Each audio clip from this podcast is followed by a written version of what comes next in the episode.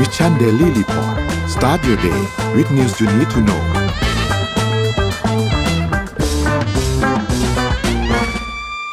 สวัสดีค่ะ ยินดีต้อนรับเข้าสู่รายการ Mission Daily Report ประจำวันที่ 21 กันยายนพุทธศักราช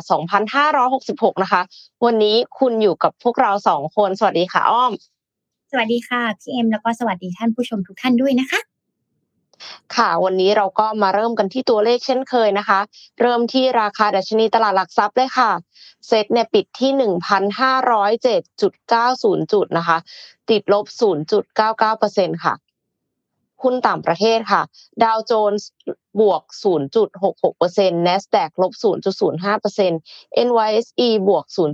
0.56%ฟุตซี่100บวก 0.93%หังเสงลบ 0.62%ค่ะ ราคาน้ำมันดิบโลกค่ะ WTI ปิดที่ 91.5 US ดอลลาร์ต่อบาร์เรล บวก 0.33%ในขณะที่ Brent เคลื่อนที่ส่วนทางกันนะคะ แต่ว่าปิดที่ 94.24 US ดอลลาร์ต่อบาร์เรล สูงกว่าพอสมควรเลย ลบ 0.11%ค่ะ เชิญอ้อมราคาทองคำค่ะค่ะราคาทองคำนะคะ บวก 0.74%อยู่ที่ราคา 1,945.64 ค่ะ แล้วก็ราคาคริปโตเคอร์เรนซีนะคะบิตคอยค่ะ บวกอยู่ที่ 0.32%อยู่ที่ราคา 27,265.65 นะคะ Ethereum ลบ 0.85%อยู่ที่ราคา 1,632.48 Binance Coin ค่ะ ลบ 0.61%อยู่ที่ราคา 216.11 Solana บวก 1.69%อยู่ที่ราคา 20.30 นะคะ แล้วก็ Bitcup Coin ค่ะ บวก 2.23%อยู่ที่ราคา 1.09 นั่นเองค่ะ ค่ะ Morning Talk ของเราวันนี้นะคะ เราจะเราจะมาชวนคุยกันเรื่อง พฤติกรรมทำลายความสัมพันธ์ อย่าทำอย่างนี้ไม่ว่ากับใครนะคะ ก็สามารถคอมเมนต์กันมาได้เลย ชวนเราคุยกันหน่อยว่า ตกลงพฤติกรรมอะไรบ้างที่คุณคิดว่าไม่ควรทำกับผู้อื่น คือไม่ว่าตัวเองจะเคยโดนกระทำมาก่อน หรือว่าไปทำกับคนอื่นแล้วเสียใจรู้สึกว่าไม่น่าทำแบบนี้เลย ก็แชร์กันมาได้แล้วเดี๋ยว ตอนท้ายชั่วโมงเราจะมาคุยกันค่ะอ่าวันนี้พามาข่าวเริ่มต้นตอนเช้า อยากพามาของกินก่อนค่ะ เพราะว่าไปเจอไอเดียมาหิวน่าเลสยนใจใช่นะคะสำหรับ วงการเบอร์เกอร์ดิจิตอลนะคะ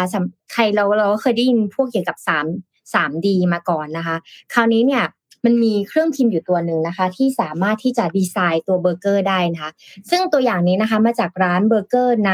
ลอสแองเจลิสนะคะรัฐแคลิฟอร์เนียระหว่างในตอนนี้เนี่ยมันจะมีช่วงปฏิวัติวงการของหวานเนาะใครที่บอกว่าสารให้เทียบเท่าความหวานหรือว่าความหวานเทียมเนี่ย ตอนนี้งานวิจัยมันบอกมาแล้วนะคะ สารเหล่านี้เนี่ยมันจะทำอันตรายต่อสุขภาพใช่ไหมคะแต่คราวนี้เนี่ยเขาเนี่ยก็เลยออกแบบดีไซน์ค่ะ ในการเริ่มใช้เครื่องพิมพ์สามมิตินะคะ ในการพิมพ์ขนม พิมพ์ขนมหวานต่างๆอย่างเงี้ยค่ะ ด้วยการที่ใช้เอ่อคอนเซปต์ว่า Sugar Lab นะคะ เป็นร้านเบเกอรี่ในลอสแอนเจลิสนะคะ แล้วก็ได้ชื่อว่าเป็นเบเกอรี่ระบบดิจิตอลนั่นเองนะ เพราะมีการใช้เครื่องพิมพ์ แบบสามมิตินะคะเครื่องแรกที่ใช้น้ำตาลในการพิมพ์ขนมหวานจำพวกลูกอม ลูกกวาดที่มีลวดลายละเอียดประณีตและซับซ้อนเออพี่เอ็มเคยกินไอ้นี่ไหมที่เราเคยกินตอนเด็กๆอะไอ้ที่มันเป็นน้ำตาลหวานๆร้อนๆอะแล้วปั้นเป็นรูปลิงอะเข้าใจไหมอ๋อรูปลิงอ่าอ่าตามงานวัดหรือตามตลาดต่างๆ อะ นั่นแหละ ถ้าเราจินที่ตเป็นนาสีการสีสดสดๆใช่ไหมคะเออ เป่าออกมาเป็นลูกโป่งได้ด้วยนะแต่ถ้าเราทำอย่างนั้นนะจำนวนเยอะๆเนี่ย มันก็ มันก็ผลิตไม่ทันใช่ไหม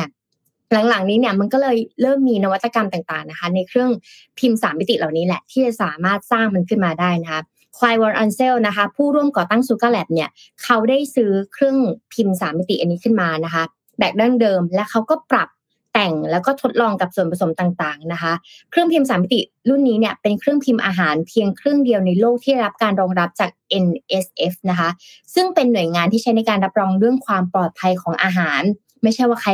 ทั่วไปจะทำได้นะ คุณต้องได้รับการรับรองด้วยนะคะ นอกจากนี้เป็นเครื่องพิมพ์เครื่องเดียวที่สามารถพิมพ์ได้ ตามขนาดที่ต้องการ ช่วยให้พิมพ์ขนมได้เป็นพันๆชิ้นในชั่วข้ามคืนนะคะ เพื่อเตรียมพร้อมสำหรับเชฟทำขนมในตอนเช้า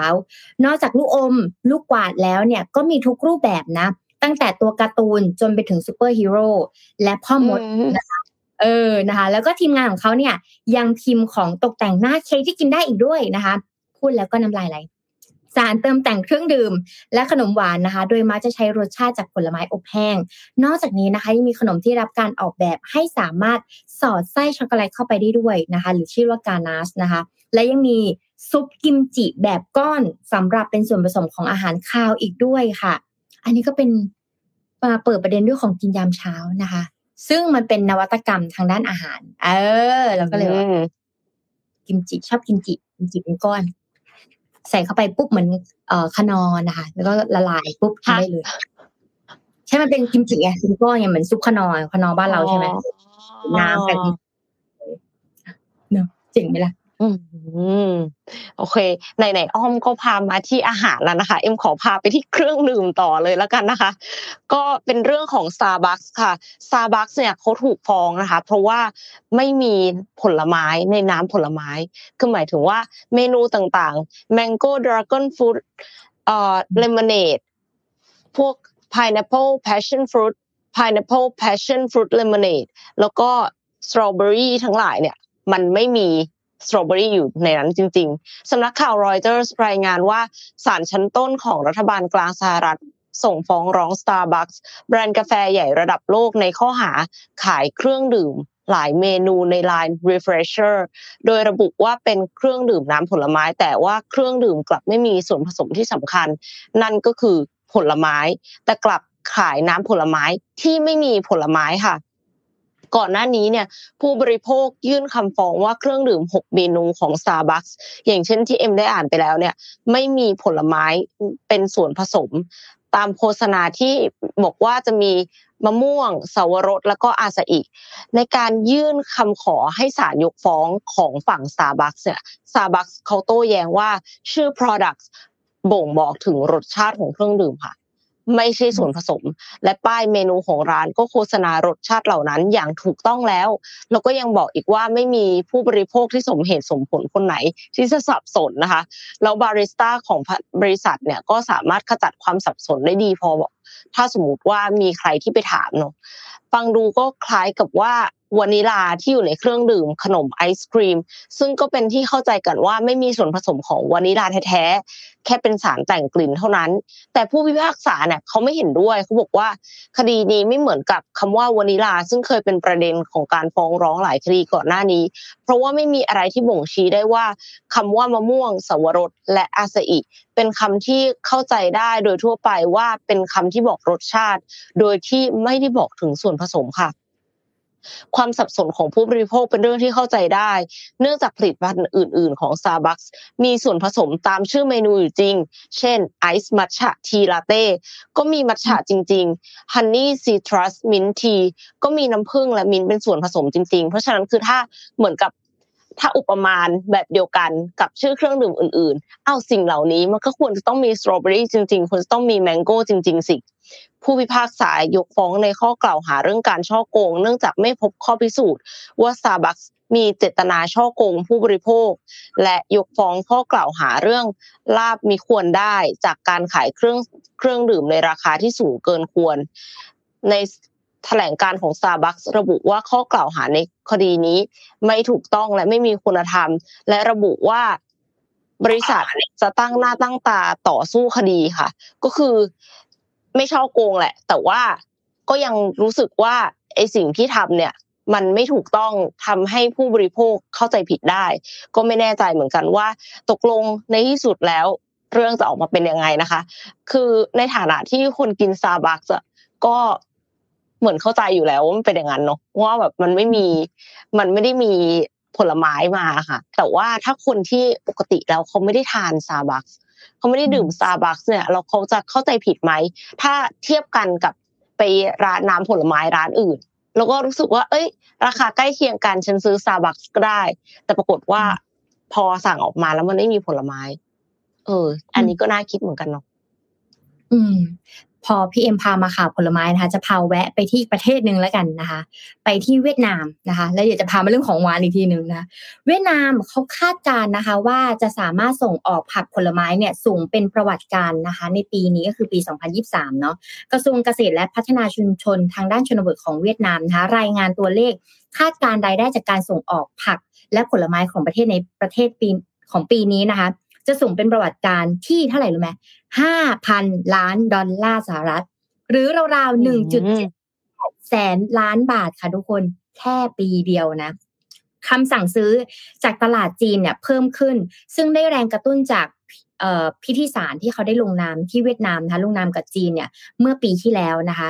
ทางด้านกระทรวงอุตสาหกรรมและการค้าของเวียดนามเนี่ยระบุว่ามูลค่าการส่งออกผักและผลไม้ของเวียดนามสู่จีน ในช่วงมกราคมจนถึงกรกฎาคมเนี่ยสูงถึง 2,000 ล้านดอลลาร์สหรัฐค่ะ หรือราว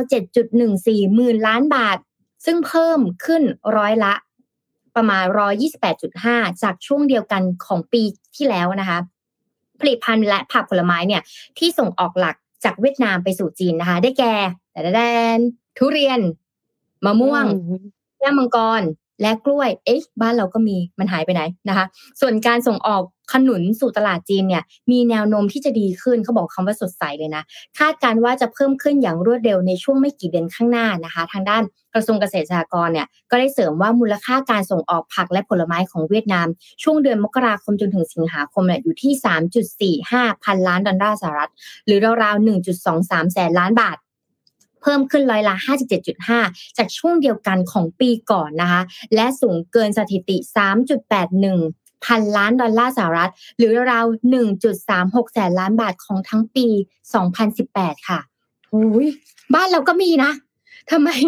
ทำไมไปออกที่บ้านเขานะคะ แต่พอเมื่อกี้พี่เอ็มเราได้เห็นคร่าวๆแล้วแหละว่า ก่อนหน้านี้จีนก็มาซื้อที่เราใช่ป่ะแต่จีนเนี่ยก็ไปปลูกสวนทุเรียนเองใช่ไหมแต่ตอนนี้เขาก็ส่งออกกับทางเวียดนามเป็นส่วนใหญ่ไงรับมาจากทางเวียดนามซะส่วนใหญ่นะนี่คือสิ่งที่บ้านเราจะต้องเตรียมตัวนอกจากอุตสาหกรรมการท่องเที่ยวแล้วเนี่ยเกษตรและสหกรณ์ก็สำคัญมากๆนะคะแต่อ้อมอยากจะพาแวะมาอีกสักนิดนึงในเรื่องของน้ำตาล เพราะเมื่อกี้พี่เอ็มพูดถึงเรื่องสตาร์บัคใช่ไหมเราก็จะรู้แหละว่า ต่อให้เราไม่ได้กินสตาร์บัคอะเราก็จะเป็นคนติดของหวานอยู่ดีจ้ะใครติดของหวานนะคะ กดยกมือขึ้น ยกมือหลับตายกมือในตอนนี้นะคะ แต่ว่ารู้หรือเปล่าว่าภัยร้ายจากน้ำตานี้เนี่ย มันจะทำให้เราเกิดอะไรขึ้นบ้าง เมื่อชีวิตของเราขาดหวานไม่ได้นะคะ เพราะว่าชีวิตของเรานี่แหละขาดหวานไม่ได้นะคะ อันนี้เป็นเรื่องจริงสำหรับหลายคนนะสถิติจากสำนักงานคณะกรรมการอ้อย และน้ำตาลทราย พบว่าคนไทยกินน้ำตาลถึง 25 ช้อนชาช้อนชานะจ๊ะ 25 ช้อนชาใส่ไปจาก 25 ช้อนนะคะ ทั้งทั้งที่องค์กรอนามัยโลกเนี่ยหรือว่า World Health Organization หรือว่า WHO นะคะกำหนดปริมาณน้ำตาลที่ควรกินต่อวันไม่เกิน 6 ช้อนชากี่เท่าสี่เด้งเลยนะเออนะคะสีเด้งนิดๆนะคะสำหรับใครที่เริ่มรู้สึกหงุดหงิดง่าย ซึมซึมเศร้าๆนะคะ แล้วก็เริ่มรู้สึกเหมือนน้ำตาลในเลือดต่ำนะคะ มีอาการอยากกินของหวานตลอดเวลาเนี่ยระวังนะ ว่าคุณเองเนี่ยกำลังจะเป็นชื่อใหม่ค่ะ sugar blues อ่านะคะ sugar blues หรืออาการเสพติดน้ำตาลนะคะ อาการเสพติดน้ำตาลเหล่านี้เนี่ยจะเกิดจากปกติเวลาที่เรากินอาหารที่มีความหวาน สมองเนี่ยจะหลั่งสารโดพามีน หรือว่าสารแห่งความสุขนะคะ ออกมาทำให้เราเนี่ยมีความสุขและผ่อนคลายทำให้เราเห็นว่าเวลาที่เราเครียดเนี่ยเรารู้สึกอยากจะกินของหวานนี่เราเครียดมากเราอยากกินของหวานมากนะคะ แต่เมื่อเราได้กินของหวานหรือน้ำตาลมากขึ้นเรื่อยๆ จะผลักให้โดพามีนเนี่ยหลั่งไปเรื่อยๆ ก็มีความสุขไปเรื่อยๆ จนสารดังกล่าวเนี่ยทำงานผิดปกติ เหมือนนิวไฮตลอดเวลาเนาะแล้วพอเราซึมปุ๊บอุ้ยเราจะติดว่าเราต้องกินของหวานเสริมเข้าไปอีกมันก็จะนิวไฮตลอดเวลาไปอีก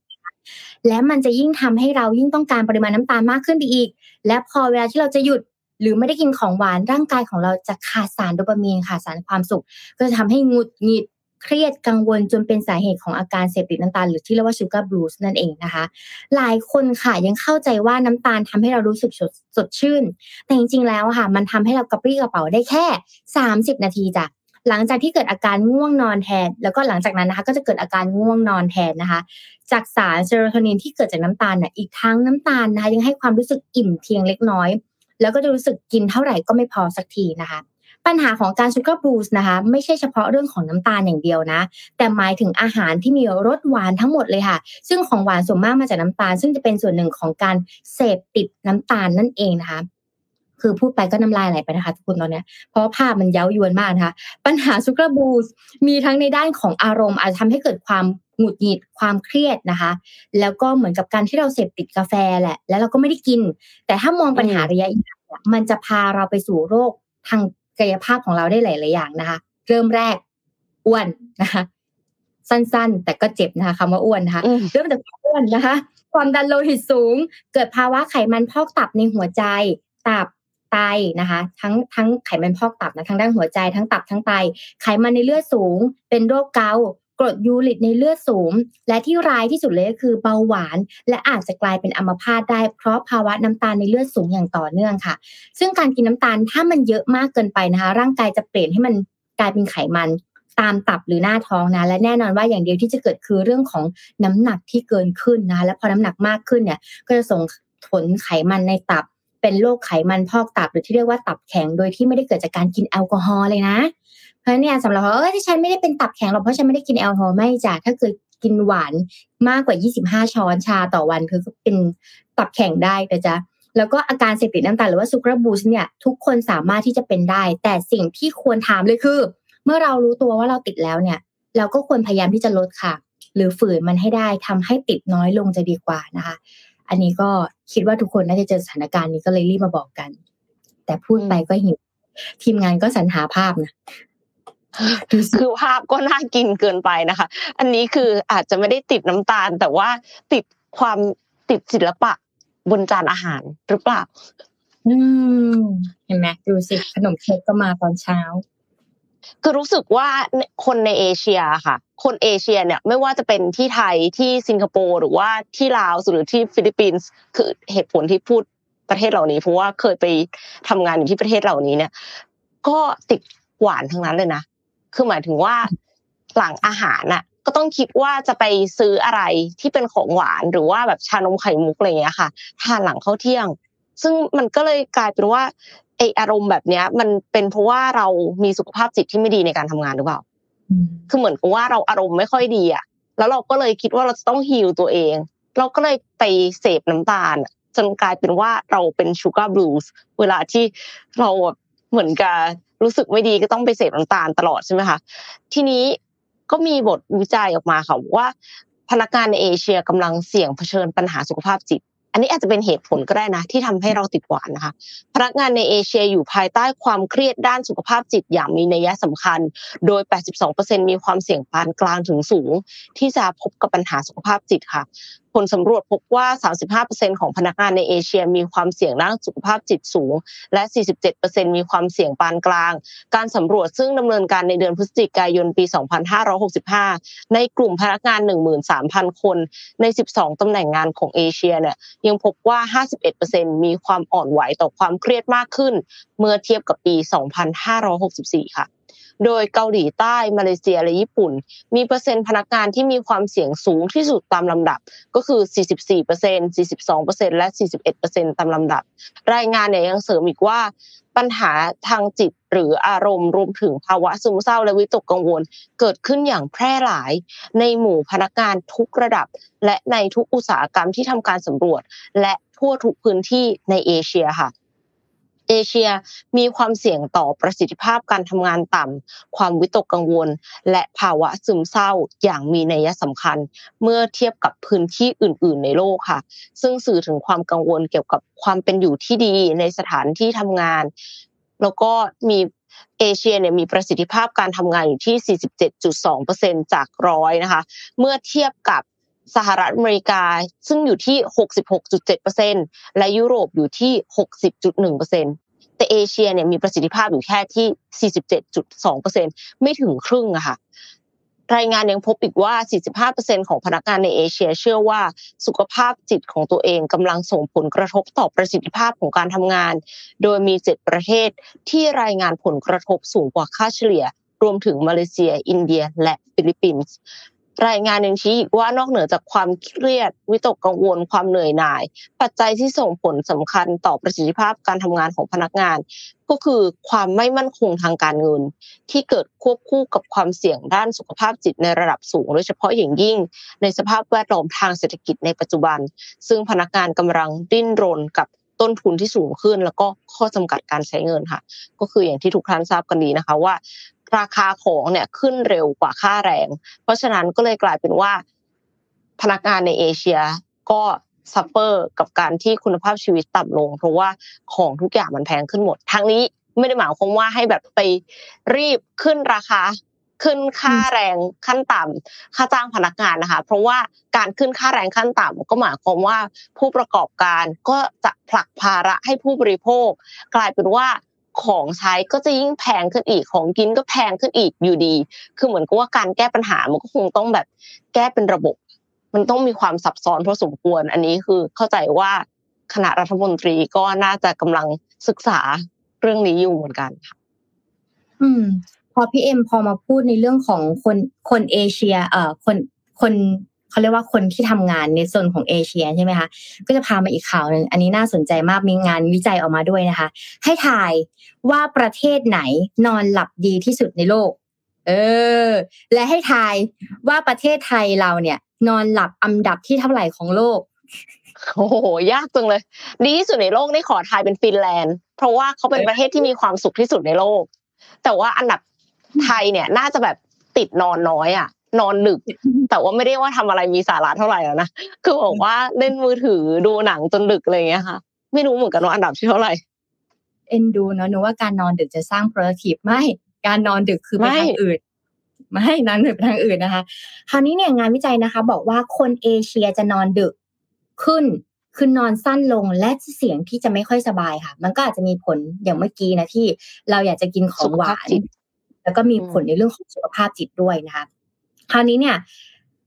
มีความสัมพันธ์ต่อมนุษย์ยังไงในเรื่องการนอนนะเราจินตนาการดูถ้าเราไม่นอนติดต่อกันเนี่ยเกิน 24 ชั่วโมงจะเกิดอะไรขึ้น ถ้ามันสะสม ถ้าเราทำงานตลอด 24 ชั่วโมงแล้วเราไม่ได้นอนจะเกิดอะไรขึ้นนะคะ ใช้เวลาประมาณหนึ่งในสามของชีวิตของคนเลยนะการนอนนะคะและยังไม่ค่อยมีคนเรื่องรู้เรื่องนี้มากเท่าไหร่นักนะคะ คราวนี้เนี่ยบทความฉบับใหม่นะคะ นักวิจัยจากมหาวิทยาลัยแห่งชาติสิงคโปร์นะคะ ที่ชื่อว่า Oura เอ่อ Oura Health นะคะ ซึ่งเป็นสตาร์ทอัพทางด้านเทคโนโลยีการนอนหลับของฟินแลนด์ ได้ใช้ข้อมูลที่ไม่เปิดเผยตัวตนรวบรวมแต่อุปกรณ์สวมใส่ยอดนิยม ระหว่างเดือนมกราคมปี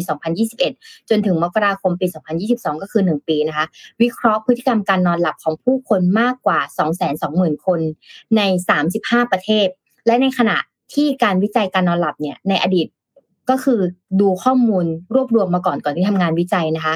ก็มีด้วยเหมือนกันว่าเฮ้ย การที่ติดตามผู้นอนหลับจะเป็นยังไง เขาได้ดูว่าก่อนนอนหลับเป็นยังไง แล้วพอใส่เครื่องนี้จะเป็นยังไงนะคะ แล้วก็สามารถติดตามการนอนได้อย่างเป็นกลาง จะได้ไม่ต้องใบแอดว่าอ๋อเพิ่งใส่เครื่องนี้เนี่ยมันก็เลยรู้สึกหลับหรือเปล่าไม่เขาเก็บก่อนที่จะใส่เครื่องนี้นะคะ แล้วก็ใส่เครื่องนี้มาจะเป็นยังไงนะคะ ดูจากการเคลื่อนไหวอัตราการเต้นของหัวใจนะคะ อันนี้คือสมการที่เขาคิดนะคะ แล้วก็อุณหภูมิร่างกายของผู้ใช้กลุ่มตัวอย่างจำนวนมาก เป็นระยะเวลาที่ยาวนานก็คือหนึ่งปี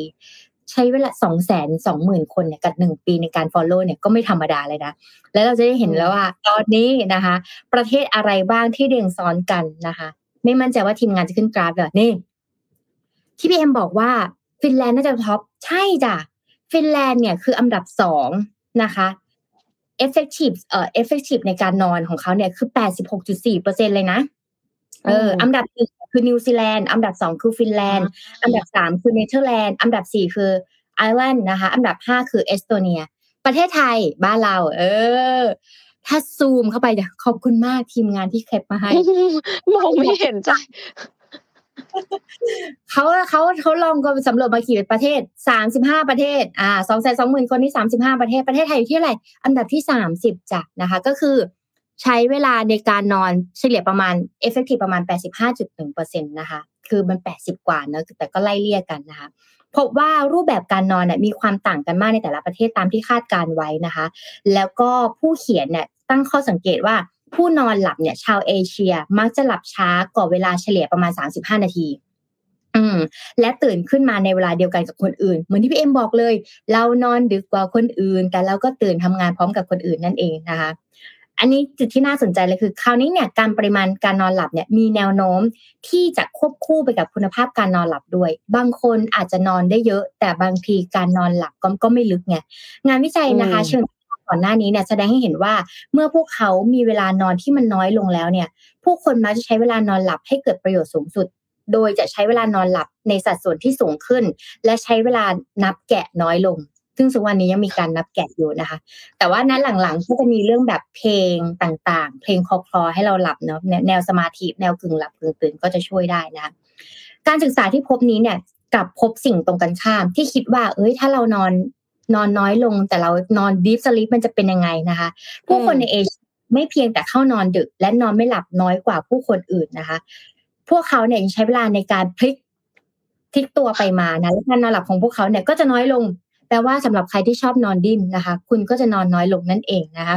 อาจจะคิดว่าการนอนหลับไม่เพียงพอระหว่างสัปดาห์อาจจะทำให้นอนหลับมากขึ้นในช่วงสุดสัปดาห์เช่นอ่าจันถึงสุกฉันนอนไม่ดีแต่เสาร์อาทิตย์จริงที่ไม่จ้ะคุณก็จะนอนหลับไม่ได้เหมือนเดิมเหมือนกันนะคะ เพราะฉะนั้นเนี่ย เพราะฉะนั้นเนี่ยผู้คนทั่วโลกนะคะ มักจะนอนหลับนานกว่านั้นถึง 25 นาที แต่ผู้เขียนนะพบว่าแม้คนเอเชียจะงีบหลับน้อยกว่าชาวยุโรปในระหว่างสัปดาห์ แต่พวกเขาก็ยังชอบการนอนหลับที่แบบที่น้อยลงอะคือทำงานนอนหลับได้น้อยลงอยู่ดีนะคะ ในวันเสาร์อาทิตย์ด้วยนะคะสรุปว่านักวิจัยเนี่ยได้บอกว่าปัจจัยทางสังคมรวมถึงการดูแลเด็กการทำงาน และการปฏิบัติทางวัฒนธรรมอาจมีความสำคัญต่อการนอนหลับมากกว่าที่คิดค่ะในตอนนี้ และสำหรับบางคนเนาะต้องละหมาดยามเช้าอาจจะมองว่าการนอนก็อาจจะยังไม่เต็มอิ่มด้วยนะคะ เช่นเดียวกับการนอนพักกลางวันยามบ่ายในแถบประเทศเอ่อเมดิเตอร์เรเนียนหรือว่าสเปนกรีซแล้วก็อิตาเลียนนะคะ ผู้คนเนี่ยได้เขาได้เขียนสมมติฐานว่าอาจจะมีบทบาทสำคัญในการกำหนดรูปแบบการนอนหลับทั่วโลก เช่น เอเชีย คุณจะต้อง ออกมาตรการนี้ ยุโรปออกมาตรการนี้ นับถือศาสนานี้คุณจะต้องนอนหลับประมาณนี้เพื่อให้เพียงพอนะคะ เพราะไม่งั้นแล้วเนี่ย มันก็จะเสี่ยง คราวนี้การนอนหลับมันมีความสัมพันธ์ที่ดีกับชีวิตคู่ชีวิตส่วนตัวชีวิตการทำงานด้วยนะคะ แม้จะนับวันหยุดแล้วนะคะ แต่ว่าคนงานชาวเกาหลีใต้เนี่ยเขาทำงานหนักโดยเฉลี่ยประมาณ 36.5 ชั่วโมงต่อสัปดาห์ เทียบกับชาวดัตช์ที่ทำงานเพียงแค่ 27 ชั่วโมงต่อสัปดาห์ ก็ไม่น่าแปลกใจเลยว่าคนเกาหลีเนี่ยมีเวลาหลับตาน้อยลง 40 นาทีต่อคืนนะคะ โดยเฉลี่ยนะคะ อันนี้ก็เป็นงานวิจัยที่น่าสนใจนั่นหมายความว่า ถามว่า solution จะมีอะไรช่วยได้มั้งก็นอนหลับให้ดี นอนหลับให้เยอะพูดมันมันไม่ใช่ solutionที่ solution พูดมาทั้งหมดนี้มันคือมันเห็นแบบ result ใช่ป่ะแต่ solution คือนอนก็คือนอนนั่นแหละทำให้เหนื่อยแล้วก็นอน หรืออ่านหรือฟังเรื่องผีก่อนนอนแต่กลัวผีก็เลยนอนไม่หลับก็อย่าทำนั่นแหละสิอ๋อค่ะ ก็คือต้องพยายามหาวิธีให้นอนหลับเร็วขึ้นมากขึ้นเนาะมีคนบอกว่าไม่ได้นับแกะค่ะไถ TikTok มันเร็วก็เข้าใจได้ จริงๆส่วนใหญ่ก็ประมาณนั้นแหละค่ะ คือ ไม่นอนนี่คือไม่ใช่อะไร เล่นมือถืออยู่ อืม ค่ะพาไปต่อค่ะ ที่เรื่องของการลงทุนของต่างชาติที่มาลงทุนในบ้านเรากันบ้างดีกว่าค่ะแปดเดือนที่ผ่านมาต่างชาติขนเงินลงทุนในไทยเท่าไหร่อ่าเดี๋ยวเรามารู้กันค่ะนายทศพลทางสุบุตร อธิบดีกรมพัฒนาธุรกิจการค้าในฐานะเลขานุการ คณะกรรมการการประกอบธุรกิจของคนต่างด้าวเปิดเผยว่าช่วง 8 เดือนของปี 2566 มกราถึงสิงหาคมนะคะ มีการอนุญาตให้คนต่างชาติเข้ามาลงทุนประกอบธุรกิจในไทยจำนวน 435 ราย เงินลงทุนทั้งสิ้น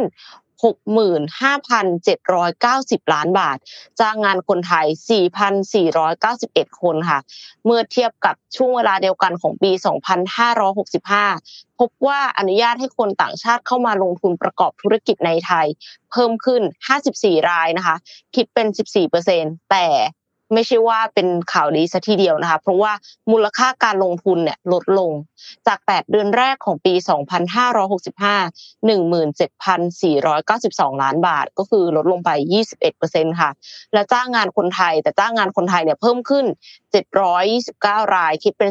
19%โดยจำนวนนักลงทุนที่เข้ามาลงทุนสูงสุด ก็ยังคงเป็นนักลงทุนจากประเทศญี่ปุ่นค่ะ เช่นเดียวกันกับปี 2565 โดยชาวต่างชาติที่ลงทุน 5 อันดับแรกเนี่ยก็คือได้แก่ญี่ปุ่น ซึ่งลงทุนถึงเกือบ 22,000 ล้านบาท สิงคโปร์เงินลงทุนเกือบ 14,000 ล้านบาท สหรัฐอเมริกาลงทุนกว่า 3,000 ล้านบาท จีนลงทุนเกือบ 12,000 ล้านบาท และฮ่องกงลงทุนกว่า 5,300 ล้านบาทค่ะ รวมถึงมีการถ่ายทอดเทคโนโลยี อันเป็นองค์ความรู้เฉพาะด้านโดยตรงจากประเทศผู้เข้ามาลงทุนให้แก่คนไทยคือจริงๆนี่แหละ อันนี้แหละคือสิ่งที่เราต้องการใช่ไหมคะคือการถ่ายทอดองค์ความรู้แต่ว่า อืม เราต้องเอาองค์ความรู้นั้นไปพัฒนาต่อเลยเนาะเช่น องค์ความรู้เกี่ยวกับการควบคุมแรงดันหลุมขุดเจาะปิโตรเลียม องค์ความรู้เกี่ยวกับเทคนิคขั้นพื้นฐานเกี่ยวกับการอัดฉีดซีเมนต์ใน หลุมแท่งขุดเจาะปิโตรเลียม เกี่ยวกับขั้นตอนการดำเนินการขุดสถานีใต้ดิน เกี่ยวกับการออกแบบระบบไฟฟ้าและอิเล็กทรอนิกส์ในโครงการรถไฟฟ้า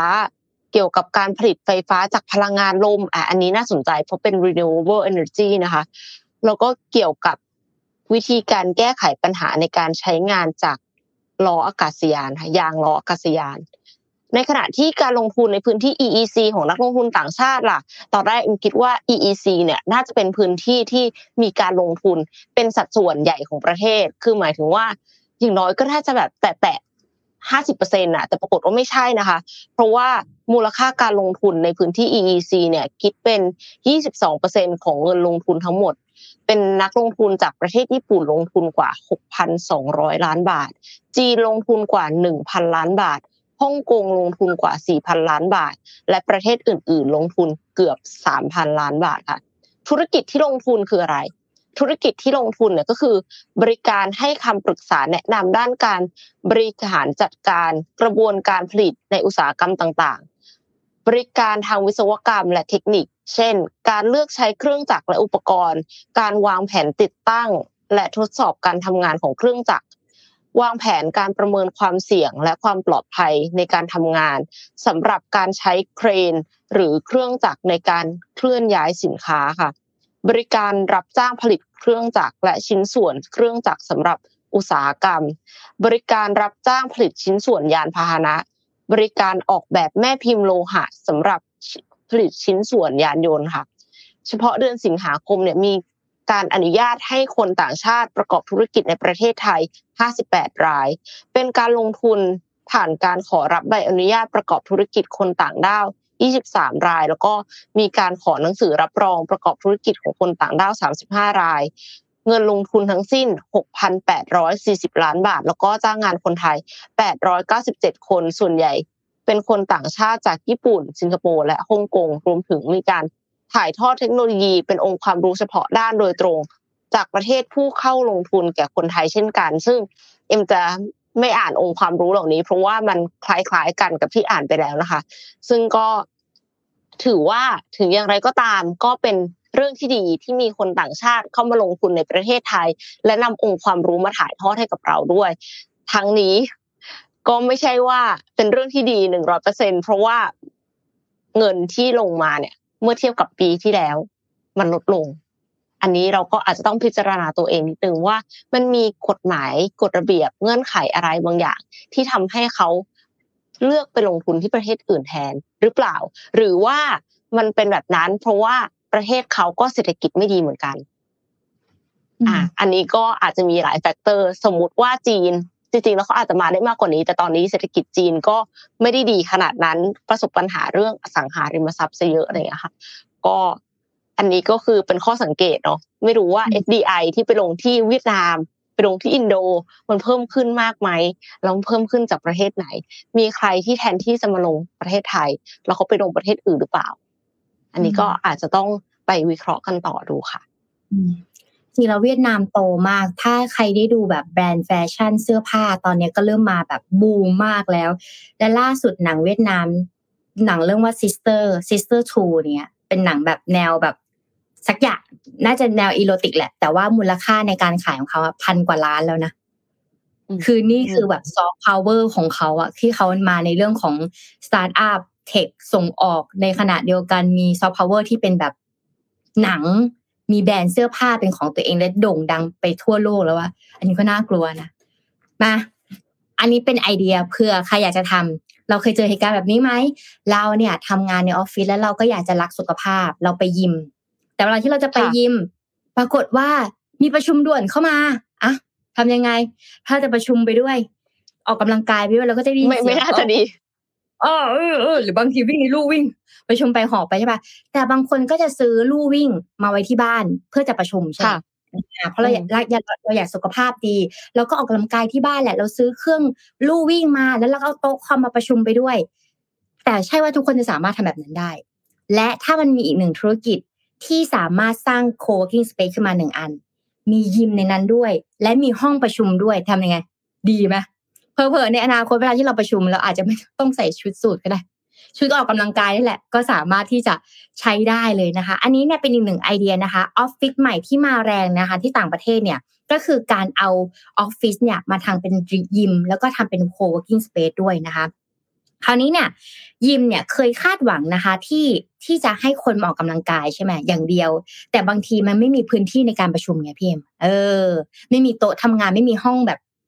สำหรับโทรศัพท์ใช่ไหมคะ แต่ถ้าสมมุติว่าสามารถที่จะเช่าโต๊ะเก้าอี้ต่างๆ และโซนในการประชุมได้นี้เนี่ย มันจะสามารถที่จะสร้างรายได้เพิ่มมากขึ้นนะคะ คราวนี้ยิมเนี่ยเขาก็เลยมองเห็นโอกาสในการที่จะเสนอโต๊ะสำนักงาน แล้วก็ร้านค้าต่างๆ เข้าไปในยิมมากขึ้นนะคะ และบางแห่งเนี่ยกำลังสร้างพื้นที่การทำงานร่วมกับผู้คนอื่นๆ ที่อยากจะแบบอยากจะเจอสังคมคนออกกำลังกาย และก็รักในการทำงานด้วยไง เออมาจอยกันนะคะ ไม่ต้องเป็นนักพอกล้ามมาก แต่แค่แอคทีฟมาเจอกันก็พอแล้วอะไรอย่างเงี้ยเพราะบางทีถ้าเราออกกำลังกายที่บ้านเนี่ยมันก็ไม่มีคนคุยด้วยใช่ไหมคะและห้องออกกำลังกายที่มีห้องมิ팅เนี่ยมันเป็นที่โด่งดังมาก ๆ และสามารถที่จะเรียกเก็บเงินเพิ่ม และให้บริการทั้งชั้นเพื่อให้กับลูกค้า ต้องบอกก่อนว่าอุตสาหกรรมยิมเนี่ยมันไม่ใช่แค่เรามีทำยิมและเช่าเครื่องออกกำลังกายได้นะ อย่างแรกคุณต้องเช่าสำนักงานก่อน อะซึ่งพื้นที่ในสำนักงานต่างประเทศนี้เนี่ย ตกประมาณขั้นต่ำสี่พันดอลลาร์ต่อเดือน พอคุณคุณเช่าอุปสำนักงานแล้วเนี่ย คุณจะต้องมีอุปกรณ์ อุปกรณ์เสร็จปุ๊บคุณก็ต้องมีสเปซโซนอาบน้ำล็อกเกอร์ใช่ไหมแต่ถ้าคุณมีที่เหลือถูกไหมในการที่จะวางโต๊ะเก้าอี้ได้เช่าเพิ่มนิดหน่อย แต่คุณที่จะสามารถอัพราคา co-working space และก็ยิมเหล่านี้ได้ดีขึ้นนะคะ คราวนี้เนี่ยโรงยิมที่เป็น co-working space เนี่ย เป็นพนักงานจำนวนมากที่มีทางเลือกที่จะทำงานระยะไกลได้ work from home ได้ แต่ก็อยากที่จะมาออกจากห้อง และมาออกกำลังกายได้ แม้พวกเขาเนี่ยจะไม่ต้องไปเดินทางที่ออฟฟิศแต่รู้สึกว่าสุขภาพดีและ productive ในการทำงานได้นะคะแล้วก็พวกเขาเนี่ยสามารถที่จะหาบรรยากาศสังคมหันไปมิ팅เอ๊ะคนนั้นก็มิ팅ด้วยแล้วก็กำลังกายไปด้วยก็คือโอเคไงไม่ได้เป็นเราแค่คนเดียวนะคะ ซึ่งเดมาริสนะคะเป็นผู้ก่อตั้ง แล้วเขาก็ทำเรื่องเกี่ยวกับสถาปัตยกรรมต่างๆ การงานออกแบบนะคะ แล้วเขาก็มีพนักงานแค่ 5 คนเองค่ะ เขากล่าวว่าค่าใช้จ่ายรายเดือนสำหรับ co-working space ของโรงยิมที่เป็น lifetime lifetime หมายถึงว่าเปิดตลอด 24 ชั่วโมงนะทำให้เขาเนี่ยสามารถที่จะขยายธุรกิจได้ อย่างแรกคือต้องเปิด 24 ชั่วโมงนะสองก็คือ ตัวเขาเองเนี่ยเริ่มต้นด้วยเงินแค่ 475 ดอลลาร์ต่อเดือนนะคะสำหรับโต๊ะหนึ่งตัวในปี 2020 และค่าใช้จ่ายทั้งหมดด้วยนะคะพื้นที่ตอนนี้เนี่ยซึ่งรวมถึงสำนักงานและโต๊ะหลายตัวที่กระจุกอยู่รอบๆเนี่ยมีค่าใช้จ่ายในการเช่าทั้งสำนักงานต่างๆอยู่ที่ประมาณ 4,000 ดอลลาร์ต่อเดือนนะคะ และเขาเองเนี่ยก็ออกแบบในนั้นเนี่ยมีเรื่องของร้านหนังสือ ร้านกาแฟและอาคาร mixed use อาคาร mixed use หมายถึงว่าสามารถมาใช้ร่วมกันได้ และเขาเนี่ยก็จะสามารถที่จะเช่าสำนักงานแบบเนี้ยเห็นโมเดลแบบเนี้ยไปเช่ากระจุกโซนอื่น ๆด้วยนะคะ แต่ค่าใช้จ่ายล่วงหน้าในการจัดเตรียมพื้นที่เนี่ยสามารถที่จะตกแต่งได้ดี เพราะอะไร เพราะเรามีค่า subscription จากคนที่มาใช้ co-working space แล้วก็ยิมอยู่แล้วไง เราจะได้มีเงินก้อนเนี้ยไปทำอย่างอื่นได้นะคะ แล้วก็ ยังมีการสร้างห้องประชุมอุปกรณ์ภาพต่างๆ ไม่ใช่แค่ห้องประชุมอย่างเดียวนะ มีจอมอนิเตอร์ สมมุติใครอยากจะประชุมซูม เห็นกล้องนะคะ มีจอทีวี มีห้องแบบ p r i v a t มีห้องครัวเต็มรูปแบบนะคะ ก็จะทำให้เหมือนแบบออฟฟิศนี้ แทบจะย้ายออฟฟิศมาอยู่ในนี้ได้แล้วเป็น co-working space แล้วก็เป็นยิมด้วยนะคะ อันนี้ก็เป็นอีกหนึ่งไอเดียนะสำหรับคลับสุขภาพ ยังมันก็จะมีอีกแบรนด์หนึ่งนะคะชื่อว่าไบรอันนะคะในชิคาโกเนี่ยเพิ่มพื้นที่ประมาณ 9,000 ตารางฟุตสำหรับ co-working space ในเดือนมิถุนายนที่ผ่านมา ค่าสมาชิกเนี่ยอยู่ที่รายปีประมาณ 4,000 เหรียญดอลลาร์นะคะบวกค่าธรรมเนียมแรกเข้า 1,000 เหรียญดอลลาร์นะก็สามารถเข้าใช้ห้องประชุม 2 ห้องที่มีกล้องซูม และจอทีวีขนาด 75 นิ้วได้ สิ่งอำนวยความสะดวกต่างก็มีอีกรวมถึงมีวิวแม่น้ำเก้าอี้หมุน รหัส QR code สำหรับบริการส่งอาหารและเครื่องดื่ม แล้วก็มียิมอยู่ในนั้นด้วย เป็นอีกหนึ่งไอเดีย ที่เผื่อใครทำแล้วบอกด้วยอยากรู้ว่ามันเป็นยังไงอืมเออค่ะ ดูดีดูแบบเหมาะกับการทำงานยุคใหม่ อะ ที่ใส่ใจ well being ของพนักงานเนาะคือถ้าสมมติว่าเราอะ สมมติว่าเรามีออฟฟิศอะสมมติ Mission To The Moon แล้วมีห้องออฟฟิศใช่ไหมมีห้องฟิตเนสใช่เขาก็มีอยู่แล้วนะ แต่ว่าถ้าเกิดจะให้พนักงานทุกคนอะอะเรามาประชุมพร้อมกัน วิ่งบนลู่วิ่ง เราต้องใช้ลู่วิ่งกี่อัน เยอะมากเลยนะ อาจจะมีสมมติยกบอสสมมติยกหมูปิ้งยกหมูปิ้งอยู่อย่างเงี้ย แต่ถ้าแต่ละคนไป co-working space ที่เป็นยิม เอออาเธอมาวิ่งพร้อมกัน challengeประชุมนี้คือประชุมมิ팅แล้วก็วิ่งไปด้วย อ่า อันนี้ก็จะแบบดีได้อีกระดับหนึ่งนะคะ เห็นแล้วมันก็ตลกดีนะแล้วก็เลยเอาอยากเอามาแชร์ มันน่าจะสนุกดี อืมค่ะ ขอพาไปที่ข่าวหนึ่งนะคะ ซึ่งเป็นข่าวเกี่ยวกับเรื่องของรถยนต์ แต่ว่าอันนี้ไม่ใช่รถยนต์พลังงานไฟฟ้า แต่เป็นรถยนต์พลังงานน้ำมันสังเคราะห์ e-fuels คือ e-fuels เนี่ยเป็นน้ำมันสังเคราะห์ที่เขาบอกว่ามันเป็นมิตรต่อสิ่งแวดล้อม หมายความว่ามันพัฒนาโดยค่ายรถยนต์ที่ไม่ได้อยากจะปรับตัวเปลี่ยนเป็น EV อะค่ะเพราะว่าเขามีรถยนต์ที่เป็นแบบสันดาปภายในที่สามารถวิ่งได้ด้วยพละกำลังอย่างมาก แล้วก็ วิ่งกันเต็มท้องถนนเลยนะคะ ในประเทศไทยตอนนี้ นั่นก็คือ Porsche นั่นเองค่ะ Porsche f o l k คิดวิธีใหม่สกัด CO2 ค่ะคาร์บอนไดออกไซด์จากอากาศมาผลิตน้ำมันสังเคราะห์ e-fuels ซึ่งเขาทำเพื่ออะไร เพื่อยังคงรักษารูปแบบรถยนต์ไอซ์ก็คือสันดาปภายในแบบดั้งเดิมที่มีเครื่องยนต์ไว้ เพียงแต่กระบวนการเผาไหม้ อัดจุดระเบิดคายเนี่ยที่เกิดขึ้นมันจะสามารถปล่อยไอเสียต่ำลง หรือสร้างความเป็นกลางทางคาร์บอน ให้แก่บริษัทผู้ผลิตได้ค่ะล่าสุด Porsche เนี่ยก็เล็งเทคโนโลยีดักจับอากาศโดยตรง direct air capture เพื่อแยกก๊าซคาร์บอนไดออกไซด์ออกจากชั้นบรรยากาศในปริมาณมากนำมาผลิตเป็นน้ำมันสังเคราะห์หรือที่เรียกกันว่า e-fuels ซึ่งโครงการนี้เป็นโครงการที่ร่วมกับ Volkswagen Group Innovation บริษัท HIF Global แล้วก็บริษัท MAN Energy Solutions เพื่อศึกษาการผลิตและทำน้ำมันสังเคราะห์อย่างเป็นรูปธรรมนะคะไมเคิลสไตเนอร์บอร์ดบริหารฝ่ายวิจัยและพัฒนาของ Porsche AG เนี่ยเขาก็เปิดเผยว่า เทคโนโลยีนี้เป็นเทคโนโลยีที่มีศักยภาพสำหรับอนาคต เนื่องจากสามารถนำไปใช้สกัดโมเลกุลคาร์บอนที่จำเป็นสำหรับการผลิตสินค้า หรือว่าผลิตภัณฑ์จำนวนมากได้อย่างยั่งยืน นอกจากนี้ก็ยังสามารถใช้ในการผลิตน้ำมันสังเคราะห์ e-fuels ซึ่งจะสามารถดำเนินการได้ในขั้นตอนแรก เพราะว่ายังคงมีรถยนต์สันดาปภายในจำนวนมาก อยู่ในท้องถนนทั่วโลกในอีกหลายทศวรรษต่อจากนี้ค่ะ โดยข้อได้เปรียบของเทคโนโลยีการดักจับคาร์บอนเนี่ย direct direct air capture เนี่ยค่ะ ก็คือการที่มันสามารถสกัดก๊าซคาร์บอนไดออกไซด์ได้ทุกที่ที่มีพลังงานหมุนเวียน ก็คือเขาจะใช้พลังงานจากพลังงานลม จากพลังงานแสงอาทิตย์ มาดักจับก๊าซคาร์บอนไดออกไซด์ที่มีอยู่ในอากาศ เพื่อจะทำเป็น e-fuels ซึ่งมันดียังไง มันดีตรงที่มันคือพลังงานหมุนเวียนไงเพราะว่ามีหลาย ๆ คนที่บอกว่า EV เนี่ย คุณใช้ EV ก็จริง แต่ว่าพลังงานไฟฟ้าที่คุณได้มาชาร์จ EV อะมันมาจากก๊าซธรรมชาติ มันมาจากน้ำมันหรือเปล่า มันมาจากถ่านหินหรือเปล่า ถ้าเป็นแบบนั้นมันก็เป็นพลังงานไม่สะอาดสิอะอันนี้เขาบอกว่าการดักจับก๊าซคาร์บอนไดออกไซด์มาเพื่อที่จะทำ e-fuels เนี่ย มันก็ต้องใช้พลังงานไฟฟ้าเหมือนกัน ดังนั้นถ้าเกิดใช้จากถ่านหินก็กลายเป็นไม่สะอาดใช่ไหมคะ แต่ถ้าใช้จากพลังงานลม หรือว่าใช้จากโซล่าเนี่ยเขาก็รู้สึกว่า เออ มันเป็นพลังงานสะอาดเนาะส่วนไฟฟ้าที่ระบบกรองที่โรงงานนำร่อง e-fuels ฮารุอุนิเนี่ยก็คือสามารถสร้างขึ้นได้จากพลังงานลม คือขออภัยที่อ่านแล้วมันออกมาดูเหมือนจะเป็นภาษาญี่ปุ่นจริงๆแล้วเขาบอกว่ามันอยู่ที่ชิลีนะคะ ดังนั้นจึงมาจากพลังงานหมุนเวียนความร้อนที่ต้องการ ที่สามารถจัดหาได้จากกระบวนการสร้างไฮโดรเจน ในโรงงาน e-fuels สำหรับเทคโนโลยีการดักจับอากาศโดยตรงทำเพื่อแยก CO2 ออกจากบรรยากาศ อากาศอนุภาคสิ่งสกปรกขนาดใหญ่โดยรอบ จะถูกทำความสะอาดออกก่อน แล้วก็ส่งผ่านวัสดุกรองที่มีลักษณะคล้ายก้อนกรวดค่ะ CO2 ที่สะสมอยู่ในนั้นจะถูกสกัดออกจากวัสดุกรองและรวบรวมในรูปแบบที่มีความบริสุทธิ์สูง เพื่อใช้เป็นวัตถุดิบในภายหลัง น้ำซึ่งเป็นผลพลอยได้ที่อาจเกิดขึ้น ก็จะถูกกระบวนการระบายออกไปค่ะ CO2 ที่สกัดจากบรรยากาศนี้ สามารถนำมาใช้ได้หลากหลายวิธีโดยเป็นส่วนหนึ่งของเศรษฐกิจแบบหมุนเวียน circular economy ในอนาคตจะใช้เป็นวัตถุดิบในการผลิตพลาสติก ที่ไม่ใช่วัสดุสิ้นเปลืองได้ และ CO2 สามารถเก็บไว้ได้ในระยะยาว เหนือสิ่งอื่นใดก็คือเอาไปเพื่อผลิตเชื้อเพลิงสังเคราะห์แท้ที่เรียกว่า e-fuels ในเดือนธันวาคมปี 2022 บริษัท e-fuels โดย HIF Global ซึ่ง Porsche ถือหุ้นอยู่ได้เริ่มการผลิตเชื้อเพลิงสังเคราะห์เชิงอุตสาหกรรมแล้วนะคะ ที่โรงงานนำร่อง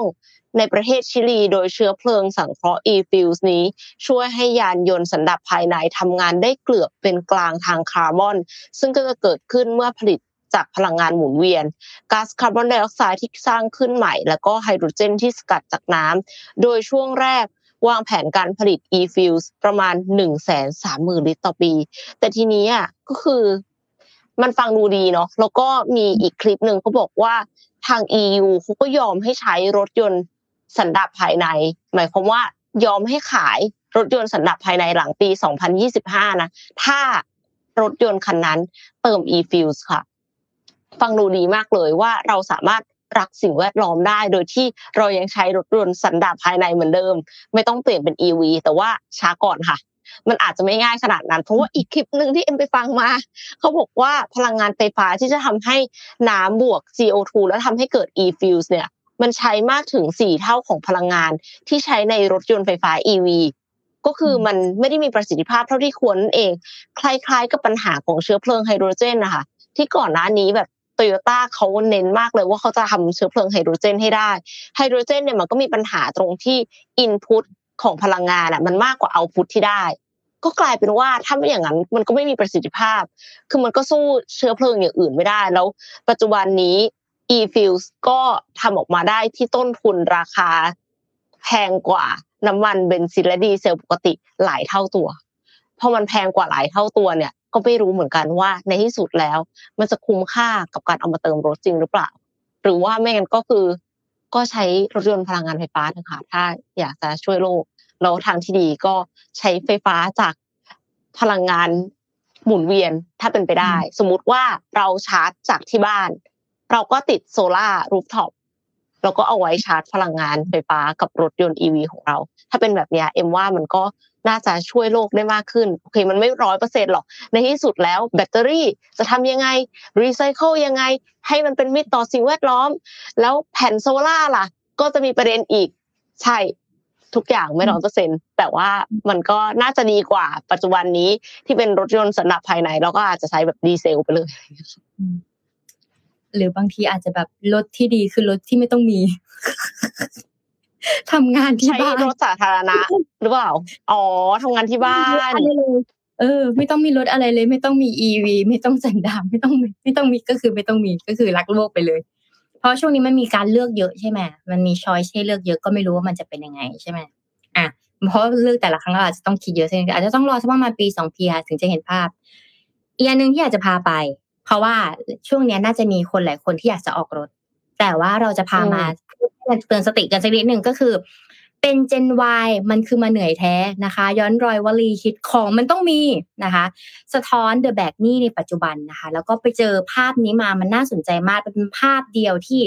เห็นปุ๊บแล้วมันจะชัดเจนมากๆนะคะอินโฟกราฟิกก็คือ อันนี้ต้องให้เครดิต The Finvest นะ The Finvest ดี Finvest นะคะ ที่เขาได้สรุปมานะคะพูดคร่าวๆนะคะ Gen Y คืออายุเท่าไหร่นะคะ ก็คือถ้าเกิดตั้งแต่ปี 2523 ถึงปี 2540 นะคะ ก็คุณก็จะอยู่ในเกณฑ์นี้นะคะ ซึ่งอ้อมกับพี่เอ็มก็เป็นหนึ่งในเกณฑ์นี้ด้วยเหมือนกันนะเป้าหมายแล้วกันนะความใฝ่ฝันเนี่ย อยากมีบ้าน แล้วก็อยากมีรถก่อนอายุ 40 ปีอ่าบ้านคัดบ้านบ้านคันแรก บ้านหลังหลังแรกนะคะ กับรถคันแรกนะคะ และในขณะเดียวกันเนี่ย ตั้งเป้าจะมีเงินเก็บ 6 ล้านบาทนะคะ บางคนฉันอยากจะเกษียณด้วยซ้ำเลยนะ เออ ฉันจะเกษียณต่อก่อนอายุสี่สิบอะไรอย่างเงี้ยจะ exit จะรีทายกันแล้วนะคะ แล้วก็นำประมาณหกสิบเปอร์เซ็นเนี่ยจะนำเงินเดือนไปชำระหนี้และซื้อของก่อนที่จะออมนั่นหมายความมีหนี้ก่อน ได้เงินเดือนปุ๊บเอาไปจ่ายหนี้ในขณะเดียวกัน ก็เอาไปใช้หนี้ก่อน หรือว่าเอาไปซื้อของที่ชอบก่อนก่อนที่จะออม ซึ่งหลักตามความเป็นจริงแล้ว มันควรจะออมก่อนที่จะไปซื้อถูกไหมอืมและกว่า69เปอร์เซ็นใช่ไหมเออ และกว่า69เปอร์เซ็นเนี่ย เสียรู้ให้กับคำว่า ของมันต้องมีนะคะ ใช้จ่ายเกินตัวเท่าไหร่ ใช้จ่ายจ่ายเกินตัวปีละหนึ่งแสนบาทต่อคนนะคะ เกินตัวจะว่าเราตอนนี้เราอายุประมาณสามสิบสามสิบต้นๆอ่า ปีนี้ก็แสนหนึ่ง ปีหน้าก็แสนหนึ่ง อีกต่อไปก็แสนหนึ่งมันก็ทบกันไปเรื่อยๆนะคะ และในขณะเดียวกันเงินออมไม่ถึงสิบเปอร์เซ็นและในขณะเดียวกันหนี้เนี่ยเพิ่มขึ้นนะคะประมาณหนึ่งร้อยสิบสองเปอร์เซ็นเทียบจากปีสองพันห้าร้อยห้าสิบเอ็ดนะคะซึ่งงานวิจัยนี้เนี่ยมาตั้งแต่ปี 2562 ก็คือประมาณ 4 ปีที่ผ่านมานะคะ มูลค่ารวมที่เสียให้กับของมันต้องมีกับคำนี้นะ ประมาณ 1.37 ล้านล้านบาทค่ะ นั่นหมายความว่าเป็นหนี้เสียไม่ใช่หนี้ดีเนาะในขณะเดียวกัน มูลค่าของรถไฟต่างๆ ในการเดินทาง BTS MRT นี้เนี่ยเชื่อพี่จะเชื่อมไปกับสนามบินนี้เนี่ย มีมากกว่า 8 เท่าตัว หมายถึงว่าค่าใช้จ่ายในการเดินทางของเรานี้เนี่ย มันจะเริ่มเพิ่ม 8 เท่าตัวนะคะสำหรับการเดินทางต่างในการทำงานหรือไปการใช้ชีวิตนะคะ แล้ว 91%เนี่ยมูลค่าของการลงลงทุนเนี่ย EEC หรือว่ามองแผนการลงทุนต่างๆ เนี่ยลดลงนะคะ ในขณะเดียวกันใช้จ่าย กับของมันต้องมีเนี่ยมากกว่าเงินออมค่ะ และถามว่าไม่ใช้จ่ายอะไรบ้างนะเดี๋ยวเรามาดูกัน ค่าใช้จ่ายเฉลี่ยต่อปี ค่าโทรศัพท์ค่ะ เฉลี่ยประมาณ 22%อยู่ที่ 23,571 เสื้อผ้านะคะ11%อยู่ที่ประมาณ 13,791 เครื่องสำอาง 8%อยู่ที่ราคา 11,934 อุปกรณ์อิเล็กทรอนิกส์กล้องต่างๆนะคะ5%เฉลี่ยอยู่ที่ประมาณ 16,486 นะคะ 4%กระเป๋านะคะช้อปปิ้งแบรนด์เนมหรือไม่แบรนด์เนมนะคะเฉลี่ยประมาณ 15,466 นาฬิกาเครื่องประดับนะคะ อยู่ที่ 14,342 เฉลี่ยรวมประมาณ 95,518 บาท อันนี้คือค่าใช้จ่ายเฉลี่ยต่อปีสำหรับใครที่ทำรายรับรายจ่ายลองไปดูว่าไอเนี่ยไอของมันต้องมีเนี่ยไม่ว่าจะเป็นโทรศัพท์เสื้อผ้าเครื่องสำอาง อุปกรณ์อิเล็กทรอนิกส์กระเป๋านาฬิกาเครื่องประดับเนี่ยหกสิ่งเนี้ย คุณจ่ายมันไปเท่าไหร่แล้วนะคะ และมาเจาะเบื้องลึกอีกนิดนึง ของมันต้องมีเนี่ย มันเกิดจากอะไร อืมทำไมเราต้องมีของเหล่านี้ และทำไมต้องจ่ายปีละแสนบาทเพื่อของเหล่านี้นะ เพราะว่าอย่างแรก กลัวตกกระแสค่ะ มองพอมันเป็นกลัวตกกระแสปุ๊บเนี่ย มันก็เริ่มแบบ เอ้ยของมันต้องมีและเออนะคะ มองเป็นของแล้วบางคนก็มองเป็นของจำเป็น 42%ก็มือถือมันก็เก่าแล้วหลายรุ่นแล้วก็ต้องซื้อมันต้องทำงานอันนี้ก็เข้าใจได้นะ หรือในขณะเดียวกันด้วยความที่ของมันต้องมีเนี่ยซื้อด้วยเงินกู้ธนาคาร เช่น บัตรเครดิตและบัตรกดกดเงินสดเนี่ยอยู่ที่ประมาณ 37%นะคะในขณะเดียวกันผ่อนชำระสินค้าและบริการแบบเสียดอกเบี้ย 70%อย่างที่อ้อมพูดไปเมื่อกี้นะคะ ของมันต้องมีเนี่ยเฉลี่ยเราจะมีหนี้อย่างเงี้ยเพิ่มขึ้นเนี่ยหนึ่งแสนบาทต่อปีสมมติว่าเราอายุ 30 ปี พอเราอายุ40ปี ถ้าเราบอกว่าต่อปีเนี่ยเราจ่ายหนึ่งแสนบาทอะพอเราอายุ40นี่คือเรามีหนี้หนึ่งล้านบาทแล้วนะสำหรับคำว่าของมันต้องมีนะอืมเสี่ยงไหมเสี่ยงมากเลยนะและถ้าคุณคุณอาจจะไม่เคยอายุสี่สิบค่ะ คุณอาจจะยาวไปถึงห้าสิบหกสิบนั่นหมายความว่าเราจะมีหนี้เพิ่มขึ้นเนี่ยแค่ต้นทุนในการที่เราจะจ่ายยังไม่รวมดอกเบี้ย บัตรเครดิต กับธนาคารต่างๆนี่เนี่ยสมมติว่าอายุสี่จนถึงสี่สิบหนึ่งล้านห้าสี่สิบถึงห้าสิบล้านที่สองห้าสิบถึงหกสิบล้านที่สามเนี่ยถ้าเรายังมีแนวคิดคำว่าของมันต้องมีเหล่านี้อยู่เนี่ย คุณจะเป็นหนี้ต้นๆเลยขั้นต่ำอะสามล้านยังไม่รวมดอกเบี้ย และก็ค่าธรรมเนียมบัตรเครดิต แล้วก็หนี้ที่คุณจะต้องจ่ายต่อเดือน เสี่ยงไหมเสี่ยงมากเลยนะเออสำหรับคนเจนวายอย่างเรา เพราะเนี่ย อันนี้ก็เลยเป็นสิ่งที่อยากจะมาบอกกับทุกคนค่ะ อ่าอาจจะยาวสักนิดนึงแต่ว่าภาพนี้มันชัดเจนว่าคำว่าของมันต้องมี อาจจะต้องมาคุยกับตัวเองว่ามันต้องมีจริงหรือเปล่า ไม่ต้องมีก็นั่นได้น่ะสินั่นน่ะสิเออมันจริงเห็นด้วย ค่ะไม่ต้องมีหรอกเออก็ก็มันมีก่อนหน้าเนี้ย ที่เครดิตบูโรเขาก็ออกมาบอกว่า Gen Y อะเป็นหนี้ที่กำลังจะเสียเยอะหนี้เสียเยอะ แล้วก็หนี้ที่กำลังจะเสียอีกเยอะมากด้วยนะคะ เพราะฉะนั้นคือเวลาที่เรา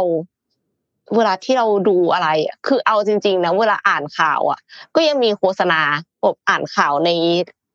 ในเว็บไซต์อะค่ะ โฆษณาเนี่ยแต่ละสิ่งนี่คือล่อตาล่อใจทั้งนั้นเลย เราไม่ใช่อะไร ไม่ได้ตั้งใจนะแต่ว่าคือมืออะจะไปกดอย่างอื่น แล้วมันไปกดโดนเข้าลาซาด้าเลยจ้ะอันนี้คือบอกว่าแล้วก็มีแฟลชเซลอีก โอ้โหล่อเต็มที่ค่ะ แต่ว่าใจเราต้องแข็งเอาไว้นะคะ เพราะว่าถ้าเรามีของมันต้องมีเต็มไปหมดเนี่ย สุดท้ายแล้ว เราจะไม่มีสิ่งที่มันสำคัญค่ะ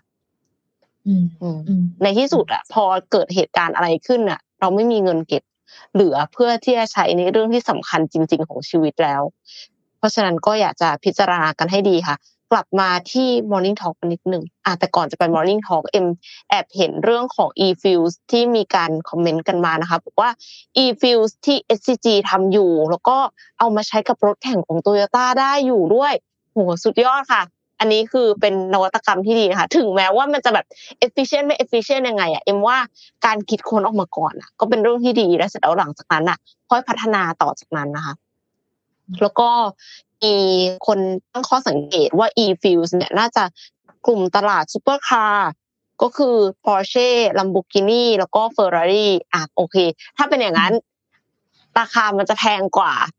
น้ำมันปกติ คนที่ขับรถซูเปอร์คาร์เหล่านี้ก็อาจจะยินดีจ่ายก็ได้อะอันนี้ อันนี้ก็เป็นข้อสังเกตที่ดีเช่นเดียวกันค่ะ ขอกลับมาที่ Morning Talk ของเราค่ะ Morning Talk ก็คือพฤติกรรมทำลายความสัมพันธ์ อย่าทำอย่างนี้ไม่ว่ากับใคร อ้อมมีคอมเมนต์อันไหนที่อยากจะนำขึ้นมาเล่าไหมคะลูดเลย เพราะว่าอ่างั้นเดี๋ยวขอคอมเมนต์มาเยอะมากขออ่านก่อน สิ่งที่ไม่ควรทำคือการพูดจาไม่ดีค่ะ อันนี้มันก็คือมีดชั้นดีเลย เช่น พูดประชด ใช้คำพูดที่คนอื่นเสียใจ พูดเรื่อง toxic ในสิ่งที่เขาไม่ชอบ เนี่ยเอ็มเพิ่งฟังมาเมื่อวานนี้มี YouTube ที่เล่าเรื่องของเอ่อ how to win friends and influence people มันจะมีคนบางคนที่สามารถเปลี่ยนมิตรให้เป็นศัตรูได้ในทุกครั้งที่เจอกันนะคะ คือเขาแบบเหมือนกับชอบทักในสิ่งที่อีกคนหนึ่งไม่ชอบอะไออย่างเช่น ง่าย ๆเลยนะทำกันบ่อยมากก็คืออ้วนขึ้นหรือเปล่าเนี่ยอุ้ยดำลงหรือเปล่าไปทำอะไรมา โอ้โหคือพี่น้องคะบางทีบางอย่างไม่ต้องทักก็ได้นะคะ แล้วบางทีเขาก็อาจจะไม่ได้อ้วนขึ้น และบางทีเขาอาจจะไม่ได้ดำลงก็ได้ด้วย คือแบบมันเป็นแฟกต์หรือเปล่ายังไม่รู้เลย แต่ว่าต่อให้มันเป็นแฟกต์มันก็ไม่ใช่สิ่งที่เขาได้ยินแล้วเขาจะดีใจเนาะเพราะฉะนั้นอืมไออย่างเงี้ย ไม่ต้องทักค่ะอะอันนี้ไม่ควรทำนะคะอย่าหาทำใช่ค่ะ อีกอันหนึ่งที่ชอบนะคะ ก็คือ อย่าเผลอพูดด้วยอารมณ์ตอนโกรธ อืม เพราะว่าอืมความรู้สึกของคนที่ฟังอะ อาจจะเอาเขาเรียกว่าไม่ได้อาจ ความรู้สึกของคนที่ฟังเนี่ยเอากลับคืนมาไม่ได้แล้ว ต่อให้เรามีสติแล้วเรากลับไปขอโทษ มันก็กลับมาไม่ได้แล้วนะเออ เพราะฉะนั้นเนี่ย ถ้ารู้ว่าโกรธไป ไปคุยกับตัวเองก่อน แล้วพร้อมเมื่อไหร่ก็ค่อยพูดออกมาอีกทีนึงนะคะ อ่า ค่ะ มีอีกท่านหนึ่งบอกว่า การไม่ให้เกียรติกัน ไม่ฟังความเห็นคนอื่น พูดให้ตัวเองดูดี คนอื่นดูแย่ แบบนี้ไม่เอาเด้อจริงค่ะอืมเห็นด้วยมากเลย บางคนนะคิดว่าจะ ยกตัวเองสูงกว่าคนอื่น ได้ด้วยการกดคนอื่นลง ไม่จริงนะคะ สิ่งที่คุณกดคนอื่นลงเนี่ย มันไม่ได้สะท้อนคนอื่น มาสะท้อนตัวคุณ เพราะฉะนั้นอย่าทำค่ะ อืมอย่าทำเนาะอีกอันหนึงที่น่าสนใจเลยคือ ในที่สาอันนี้สำหรับคนที่ทำงานบริหารเนาะโดยเฉพาะที่เรามีลูกน้องหรือว่าเรามีทีมงานที่คอยดูแลเนี่ย ในที่สาธารณะในที่สาธารณะอย่าติติง อย่าสั่งสอนและอย่าตำหนิควรจะชม นะคะ แต่ถ้าเราจะเรียกเขามาคุยเนี่ย เราเราจะติติงหรือว่าตำหนิหรือว่ามีคอมเมนต์อะไรอย่างเงี้ยค่ะ ใช้พื้นที่ส่วนตัวและพูดด้วยความปรารถนาดีอืมเขาเรียกว่าเวลาชมตะโกนไปเลย ประกาศไปเลยว่าคนนี้เก่งคนนี้ดีนะทีมงานของเราเลิศนะคะ แต่เวลาติเฮ้ยหลังไม่เรามีเรื่องต้องคุยกันทำแบบนี้แบบนี้แบบนี้จะดีกว่าเงี้ยแต่ว่าพูดด้วยความปรารถนาดี แบบนี้จะช่วยได้ค่ะว่าไม่มีใครอยากจะถูก ติติงถูกตำหนิในที่สาธารณะหรอก อืมนะคะอืมแต่ว่ามีคนที่เจอบ่อย เจอพฤติกรรมที่ไม่ดีบ่อยนะคะ นั่นก็คือการเปล่งวาจาจากใจ ที่เชื่อว่าตัวเองหวังดี แต่ว่ากลับประสงค์ร้ายนะคะ แต่ละคำนี่ทิ่มแทงแบบไม่สนสี่สนแปดเน้นคำหยาบคายเข้าว่า แต่ชอบคิดว่าตัวเองเป็นคนตรงอืมที่ๆรักคือเอ็มนะอะอืมที่พูดไปเนี่ย คือแบบว่าเป็นห่วงนะ เอออืมอย่าหาแต่ว่าว่าพี่สอนนะอืมอย่าหาว่าพี่สอนคือคือเอ็มเห็นคอมเมนต์แบบเป็น status Facebook ของคนอื่นอะเขาบอกว่ามีหลายคนที่บอกว่าตัวเองเป็นคนตรงๆพูดตรงๆ แต่ว่าพอคนอื่น พูดตรงๆกลับมา ไม่มีใครรับได้สักคน เอากลายเป็นว่า คือเราชอบพูดว่าคนอื่นโดยที่เราไม่ได้คิดอะไร หมายความว่า ไม่พิจารณาเลยว่าเขาจะรู้สึกยังไง ก่อนที่เราจะพูด แต่พอคนอื่นพูดกับเราบ้าง เรากลับรับไม่ได้เออแบบนี้ก็ไม่โอเคนะคะ คืออย่างนี้เอ็มเองอะ ก็เป็นคนที่จัดอยู่ในประเภทที่มีบางคนที่ฟังสิ่งที่เอ็ม feedback ไปแล้วอะรับไม่ค่อยได้อะไรเงี้ยซึ่งหลังจากที่เอ็มรู้ว่าเขารับไม่ได้อะ เอ็มก็พยายามมาคิดนะแล้วก็มาปรับปรุงว่า ไม่ใช่ไม่ให้ feedback เลยนะ แต่ว่าเป็นการให้ feedback ในแบบที่เราต้องเอาอารมณ์ออกจากเหตุผลก่อน คือถ้าสมมติว่าคนอื่นทำอะไรมาสักอย่างหนึ่งแล้วเราแบบโมโหมากเลยโมโหมาก อย่าเพิ่งให้ feedback ตอนนั้นค่ะ อย่างที่อ้อมอ่านคอมเมนต์ไปบอกว่า ไม่อยากให้พูดตอนโกรธใช่ปะเราแบบเหมือนกับโมโหมาก คิดก่อน เก็บไว้ก่อน เอ็มอะจะนอนเก็บไว้คืนหนึ่งตื่นขึ้นมา อารมณ์มันจะจางละมันจะเหลือแต่เหตุผล มันจะเหลือแต่สิ่งที่เราต้องการให้เขาปรับเปลี่ยนจริง ๆ แต่ว่าสิ่งที่เขาต้องปรับเปลี่ยนจริง ๆ เนี่ย เราจะพูดยังไง เราก็อาจจะหลายครั้งก็คือ พูดถึงความผิดพลาดในอดีตของตัวเราก่อน มันจะดูซอฟลง ถึงแม้ว่าบางคนที่คนคนฟังที่เขาเก่งๆหน่อยเขาก็จะรู้ว่าเรากำลังจะทำอะไร แต่เขาก็จะรู้สึกดีขึ้น ว่า โอเค เรายอมรับว่าตัวเราเองอะ ก็มีส่วนผิด แล้วเราก็เคยทำผิดมาก่อน แต่ว่า มันจะดีกว่านี้นะ แล้วคุณทำดีอยู่แล้ว แต่มันจะดีกว่านี้ได้ ถ้าคุณปรับตรงนั้นตรงนี้อะไรอย่างเงี้ยค่ะ มันก็จะน่ารักขึ้น อืมอืมหรืออีกอันหนึ่งที่อ้อมอาจจะเสริมอีกนึงก็คือ ต่อให้เรามีคำพูดดีขนาดไหนนะแต่ถ้าเราท่าทางของเรามันดูแบบพี่หวัง ดีนะดูหน้าอย่าหาว่าพี่สอนนะเออมันก็ไม่ได้ไงคือคำพูดเราก็เตรียมมาดีแล้วนะแต่ว่า body language ของเราก็ต้องดีด้วยนะ หรือบางคนมีพี่ท่านหนึ่งพิมมาบอกว่าทำเหมือนอีกคนไม่มีตัวตน ไม่มีอยู่ตรงนั้น แล้วก็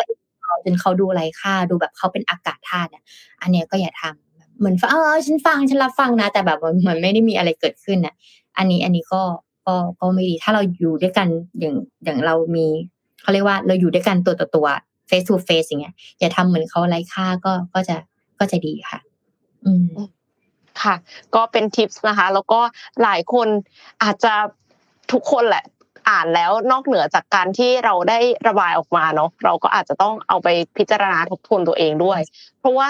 เราไม่ใช่คนที่น่ารักในตลอดเวลาอยู่แล้วอะทุกคนมันก็จะมีบางช่วงที่แบบ ฟิลขาดเราก็ไปทำในสิ่งที่เราเอง เราก็รู้สึกว่าเราไม่ควรทำแบบนั้นนะคะอันนี้ก็อาจจะต้องแบบตั้งสติ แล้วก็นึกถึงว่าแบบเวลาที่คนอื่นทำแบบเนี้ย เราก็ไม่ชอบ เพราะฉะนั้นเราก็อย่าไปทำแบบนี้กับคนอื่นเหมือนกันค่ะวันนี้น่าจะประมาณนี้ไหมคะอ้อม ใช่ค่ะ วันนี้ประมาณนี้ค่ะ ครบถ้วนค่ะ โอเคค่ะสำหรับวันนี้ก็ต้องขอขอบคุณผู้สนับสนุนหลักของเรานะคะ Mitsubishi Pajero Sport Elite Edition จุดสตาร์ทความแตกต่างค่ะ แล้วก็ขอขอบคุณ Number 24 ผู้ให้บริการ Shutterstock ประเทศไทย แต่เพียงผู้เดียว และที่สำคัญที่สุดเลยก็คือขอขอบคุณผู้ฟัง Mission Daily Report ทุกๆท่านนะคะ ที่มาติดตามเราแล้วก็มาดูเราในทุกๆเช้าค่ะ เราก็สัญญาว่าจะหาข่าวดีๆ มีสาระมาเสิร์ฟให้กับทุกๆ คนในทุกๆวันนะคะแล้วพบกันใหม่พรุ่งนี้7โมงตรงที่นี่ที่เดิมค่ะสำหรับวันนี้เราต้องลาไปก่อนค่ะ สวัสดีค่ะ สวัสดีค่ะ Mission Daily Report start your day with news you need to know